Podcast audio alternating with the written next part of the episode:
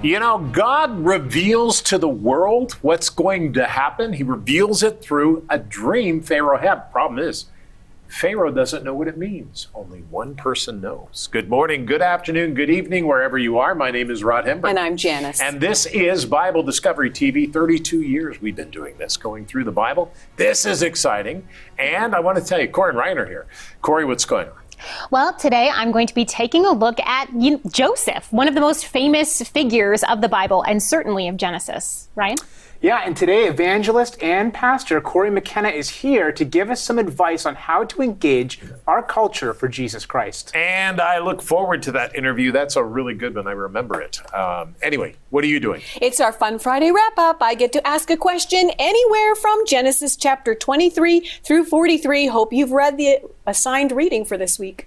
Yes. In fact, it'll be open Bible test for you, but not for us here.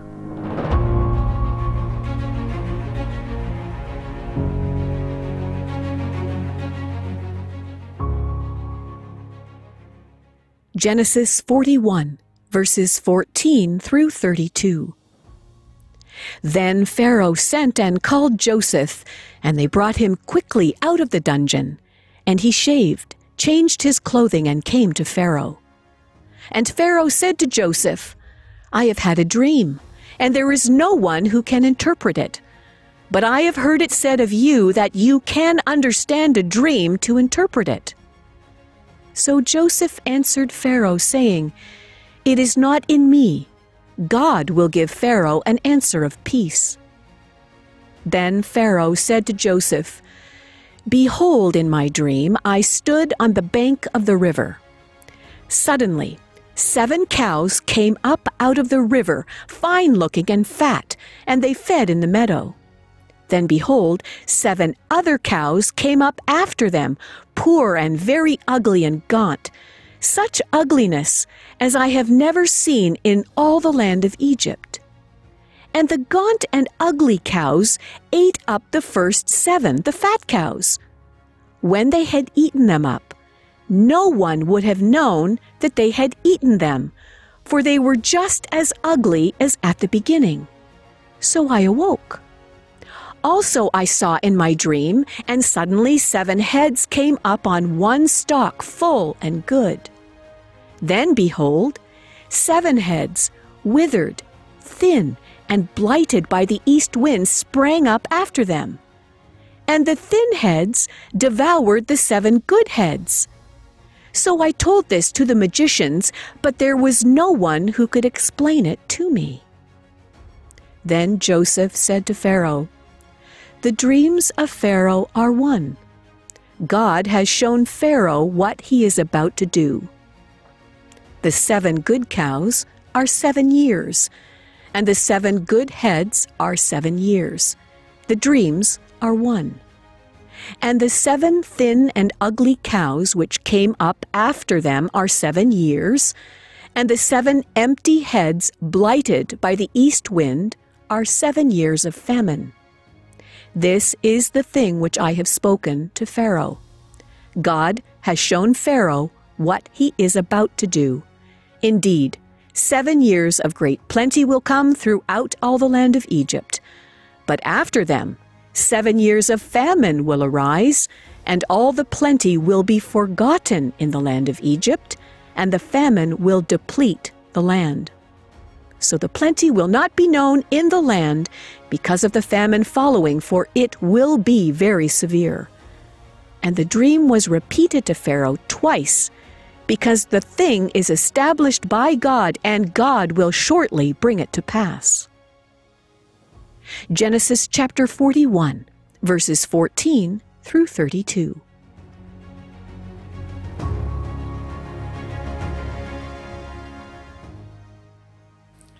Genesis 41 to 43. Again, we have amazing stories that come to us from the Old Testament.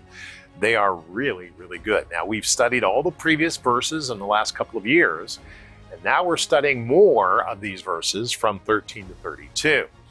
The Lord knows the future, and He planned the past, and He understands how they fit together, the past and the future. The Lord is orchestrating everything as He has from the beginning. Hard for us to understand, but it's true. You see, there was a great famine coming on the earth, and God shows Pharaoh in Egypt in a dream what will happen. However, Pharaoh did not understand. Perhaps he was so self absorbed that he couldn't understand. This is a common problem for us today to be self absorbed. We only see things from our perspective. One thing is certain, though, God was orchestrating a way for Joseph so that he could make a way for Israel. Now, the Spirit of God was with Joseph, even while he was falsely accused and thrown into prison. Now, through a complex series of events, it would be Joseph's ability to hear from God that would secure his release and everyone's survival.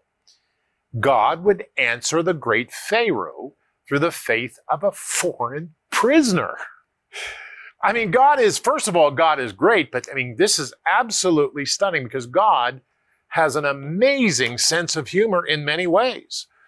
Now, it, it, it looks like, you know, because Joseph has gone through this, sold into slavery by his brothers and all that, we've read about that, but it looks like Joseph is just a loser and he can't catch a break anywhere. But this story is interesting because Pharaoh recognizes one of the people, baker, of course, and the cupbearer. And the cupbearer says, You know, there's this guy that was in prison with me, and I remember him telling me a dream. He knows the dreams. Isn't that fascinating? God knew all of this. So, as we turn our Bible guide to the most important book of the world, the Holy Bible, uh, get your Bible guide and turn to it. If you don't have one, write for one or call or go to BibleDiscoveryTV.com, click on the Bible guide. It'll take you to the donate page, and then you can download whatever you want. It's uh, in the printed form. I think you'll like it. You're seconds away. God shows us the world. Father, I pray today that as we look at this story, we would see what you've done. This is amazing. Nobody saw this. You know, and it's also interesting, Lord, that Joseph had dreams, but he didn't know the dreams would be like this. So, Father, you communicate such high value, such sophistication to us. And it's amazing, Lord, how you do that. Help us to learn the mind of Christ. Help us to understand what you're saying here today. And in the name of Jesus, we're going to read from the Bible, not read into it. We're going to read out of it. So help us today in Jesus' name. And we said together, Amen. Genesis 41, verse 14. Now look, look at this. Then Pharaoh sent and called Joseph, and they brought him quickly out of the dungeon. That's where he was. I mean, Pharaoh's calling from the dungeon, a guy from the dungeon. Can you believe that? Well, he shaved and changed his clothing and came to Pharaoh. and Pharaoh said to Joseph, I had a dream, and there is no one who can inter- interpret it but I have heard it said of you that you can understand a dream to interpret it. What an amazing statement, Pharaoh. So Joseph answered Pharaoh, saying, and listen to this now, it is not in me. God will give Pharaoh the answer of peace. What? You see, Joseph recognizes in his state that it is God who has the answers to everything that we need to know. God is the one who has the answers. The Lord Jesus has given us the answer to our sins. We must submit to Him. The answer to our sins is not standing around telling us how, telling ourselves how great we are in front of the mirror. The answers to our sin are coming to Jesus Christ privately, bowing down before Him, wherever we're at and saying, Lord, forgive me. Forgive me. I've sinned my whole life. Forgive me. And then things change. As we listen to the Lord, we hear what He says as He speaks. Our lives change. Joseph knew that. Let's go on. Chapter 17. Then Pharaoh said to Joseph, Behold, in my dream I stood on the bank of the river, and suddenly seven cows came up out of the river, fine looking and fat and they fed in the meadow. Then behold, seven other cows came up after them, poor and very ugly and gaunt, such ugliness as I have never seen in the land of Egypt. And the gaunt and ugly cows ate up the first seven. the fat cows. And when they had eaten them up, no one would have known that they had eaten them, for they were just as ugly as at the beginning. So I awoke. Also, I saw in my dream, and suddenly seven heads came up on one stalk, full and grown. And then behold, seven heads withered, thin, and blighted by the east wind sprang up after them. And the thin heads devoured the seven good heads. So I told this to the magicians. I, I, I, did. I, but there was no one who could explain it to me. Now that's fascinating, beloved, because through Joseph, God will reveal the explanation of Pharaoh's dream. How would you reveal that? You see, true prophets are chosen by God and never speak against his word. Just leave that up a minute. True prophets, of which there are very few today, true prophets are chosen by God, not anybody else, not popularity and not anybody else, and never speak against his word, the Bible. The word of God, the Bible, is the one thing that happens that we have to make sure that we understand and know. Otherwise, we'll be deceived. Let's go on to the next verse. 25 to 32 Then Joseph said to Pharaoh, The dreams of Pharaoh are one. God has shown Pharaoh what he is about to do. The seven good cows are seven years, as the seven good heads of the seven years, and the dreams are one. And the seven thin and ugly cows, which came up after them, are seven years and the seven empty heads blighted by the east wind are seven years of famine. This is the thing which I've spoken to Pharaoh. God has shown Pharaoh what he is about to do. Indeed, seven years of great plenty will come throughout all the land of Egypt, but after them, seven years of famine will arise, and all the plenty will be forgotten in the land of Egypt, and the famine will deplete the land. So the plenty will not be known in the land because of the famine following, for it will be very severe. And the dream was repeated to Pharaoh twice because the thing established by God and God will shortly bring it to pass. Now listen carefully. God reveals the future to Pharaoh. We should read the Bible if we want to know what is happening and how to respond. Have you read the Bible? Oh, I know you watch the news. I, I know every, but have you read the Bible? Ha- have you read Ezekiel 38? Have you read Revelation? Have you read Jeremiah? Have, have you read the Bible? It's like reading the newspaper today because things are happening right now that are in the Bible. They're telling us exactly what God is doing. He's coming again.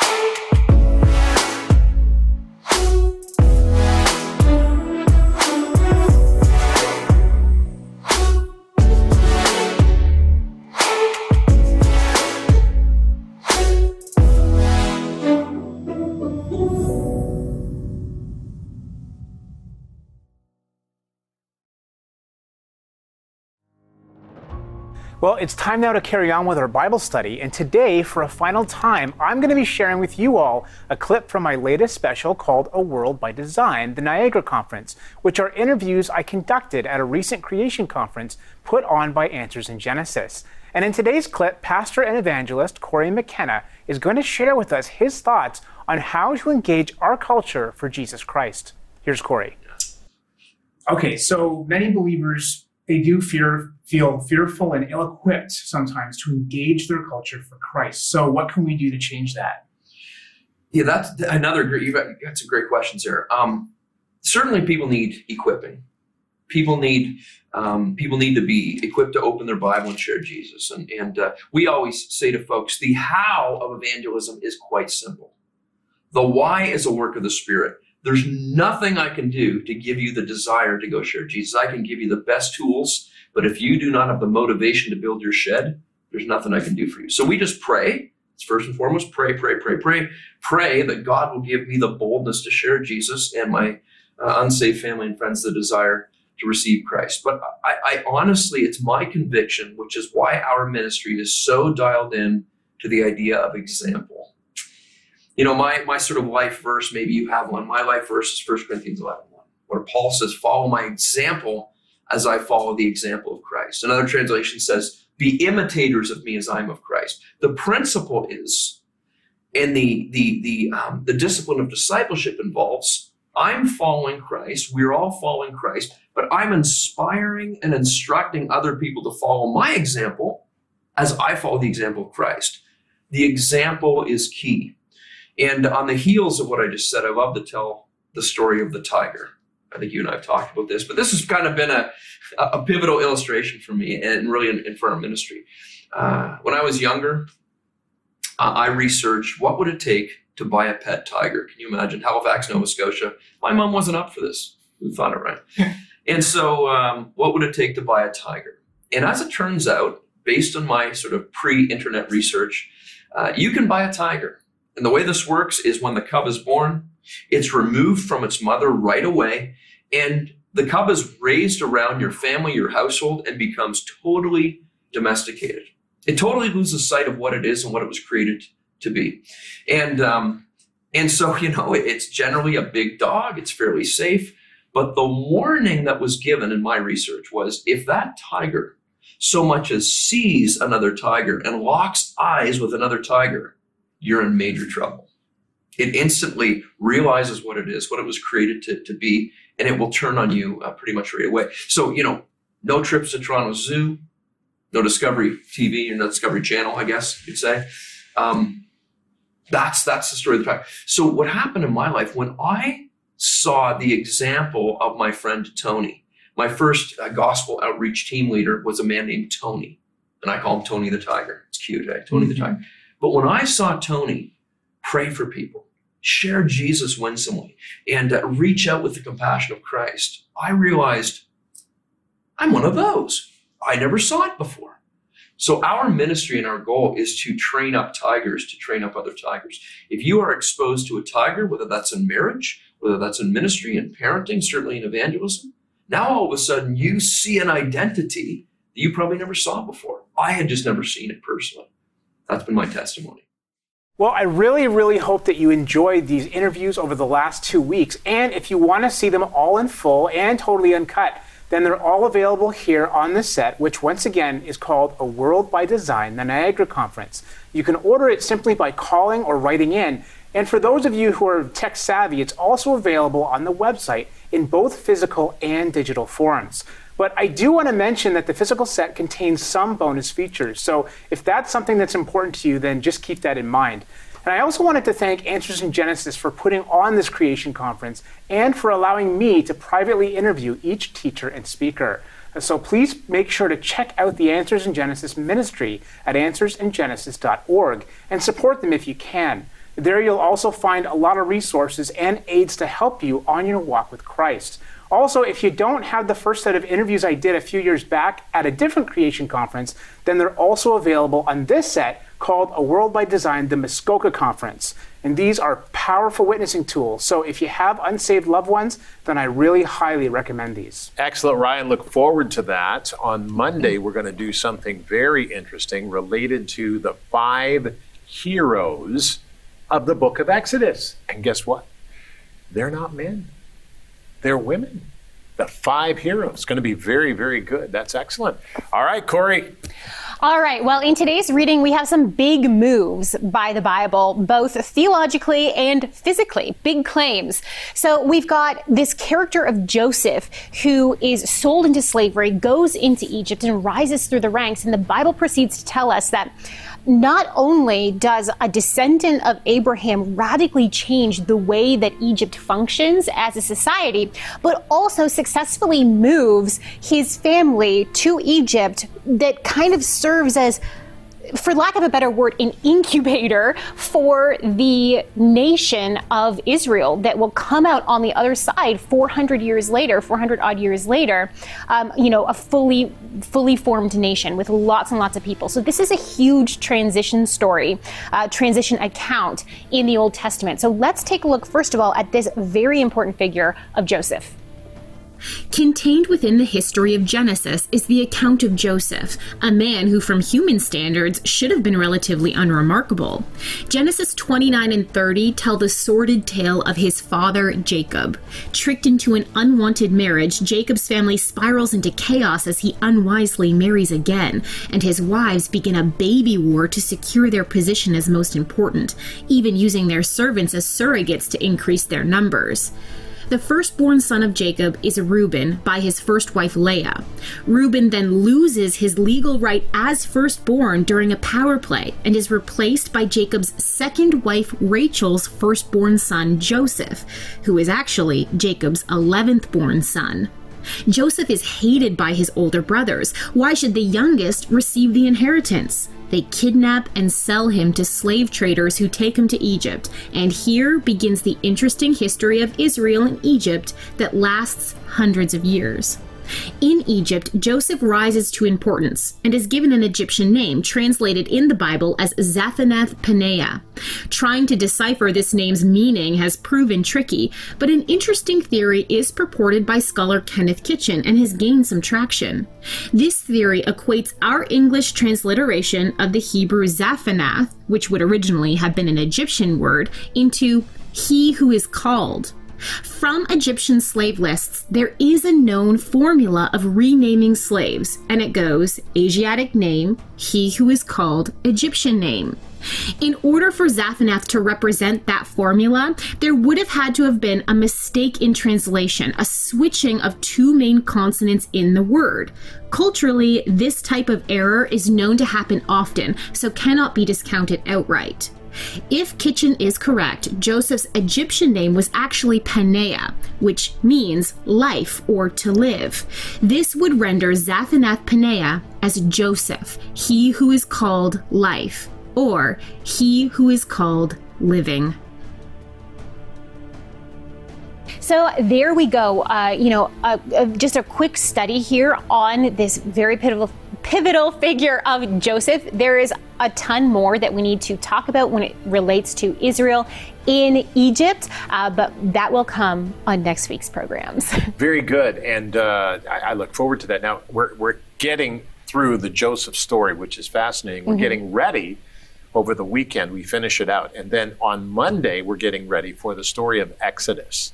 And in Exodus chapter 3, we of course have God there, and he sees Moses. And suddenly Moses sees a bush burning, but not being consumed. Mm-hmm. What is that about? Mm-hmm. So he explores that. But the first five heroes are women in the book of Exodus. And that's very interesting. We'll talk about it Monday. So I look forward to that very much. What'd you do for the weekend? All right. So, uh, you know, every Saturday last year, we released a chapter by chapter recap video. I released a chapter by chapter recap video on my YouTube channel. This year, we're still doing it. We've got the recap videos, but we also have some other exciting videos as well. Some more archaeological content and some experimentation going on on the channel. And I'm also pulling my husband in for several of the videos that are going to be released throughout the month uh, to help me talk about, you know, as we're going through the Bible, we're staying focused on the chapters that we're reading each week. So check it out if you're interested. My YouTube channel is just my name, Corey Babechko.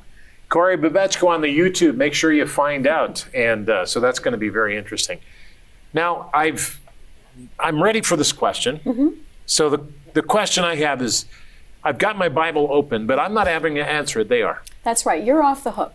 So I'm out of say. here. So it's up to you guys. Make sure your Bibles are. He's got You've no, your... no, these are just my notes. Okay. I can I can verify yeah. that these are show notes. okay. It is not because the Bible. now you can do this stuff. I got my Bible right here. Right there. Yeah. All right. Yeah. It's okay. Remember the days of Bible drills? I do. Before mm. telephones, yes. before I you do. could, you know, the the old fashioned Bible yeah. drills were the best because you know we we always used to take our physical Bible mm-hmm. with us to Sunday school and to church and yeah, to memorize. And my favorite things were the Bible drills where you were given yeah. a, and if you don't know what that means, you would be sitting with your Bible closed on your lap and you know a, a scripture verse would be given genesis 25 verse 13 go and yeah. then the, you would just go wildly What's through the Bible really to find it. And the first yeah. one that could stand up got to read it. Yeah. And oh, that they were the best. There, there was such a thrill to it, like well, to try right. to be the first one. Your heart yes. would get pumping.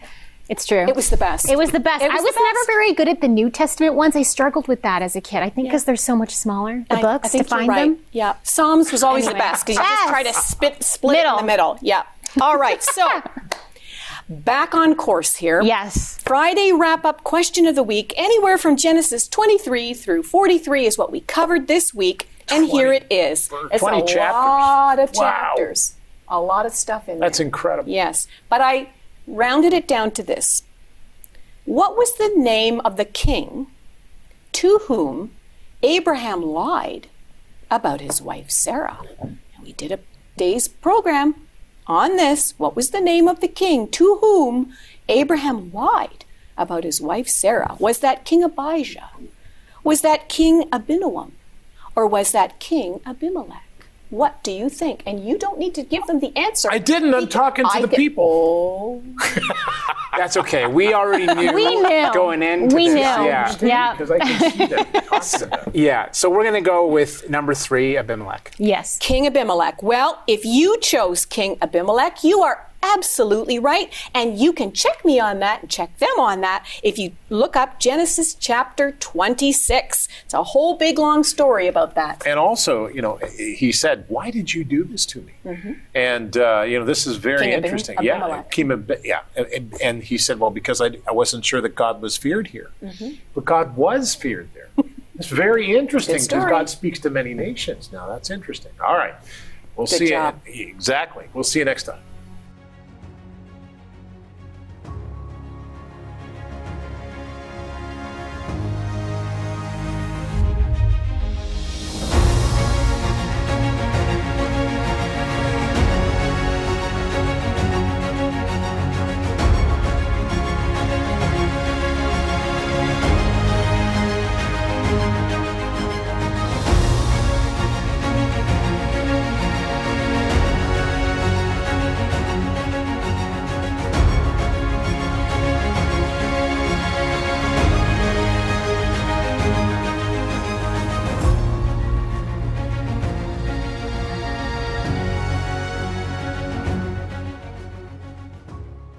You know, as we pray today, it becomes interesting.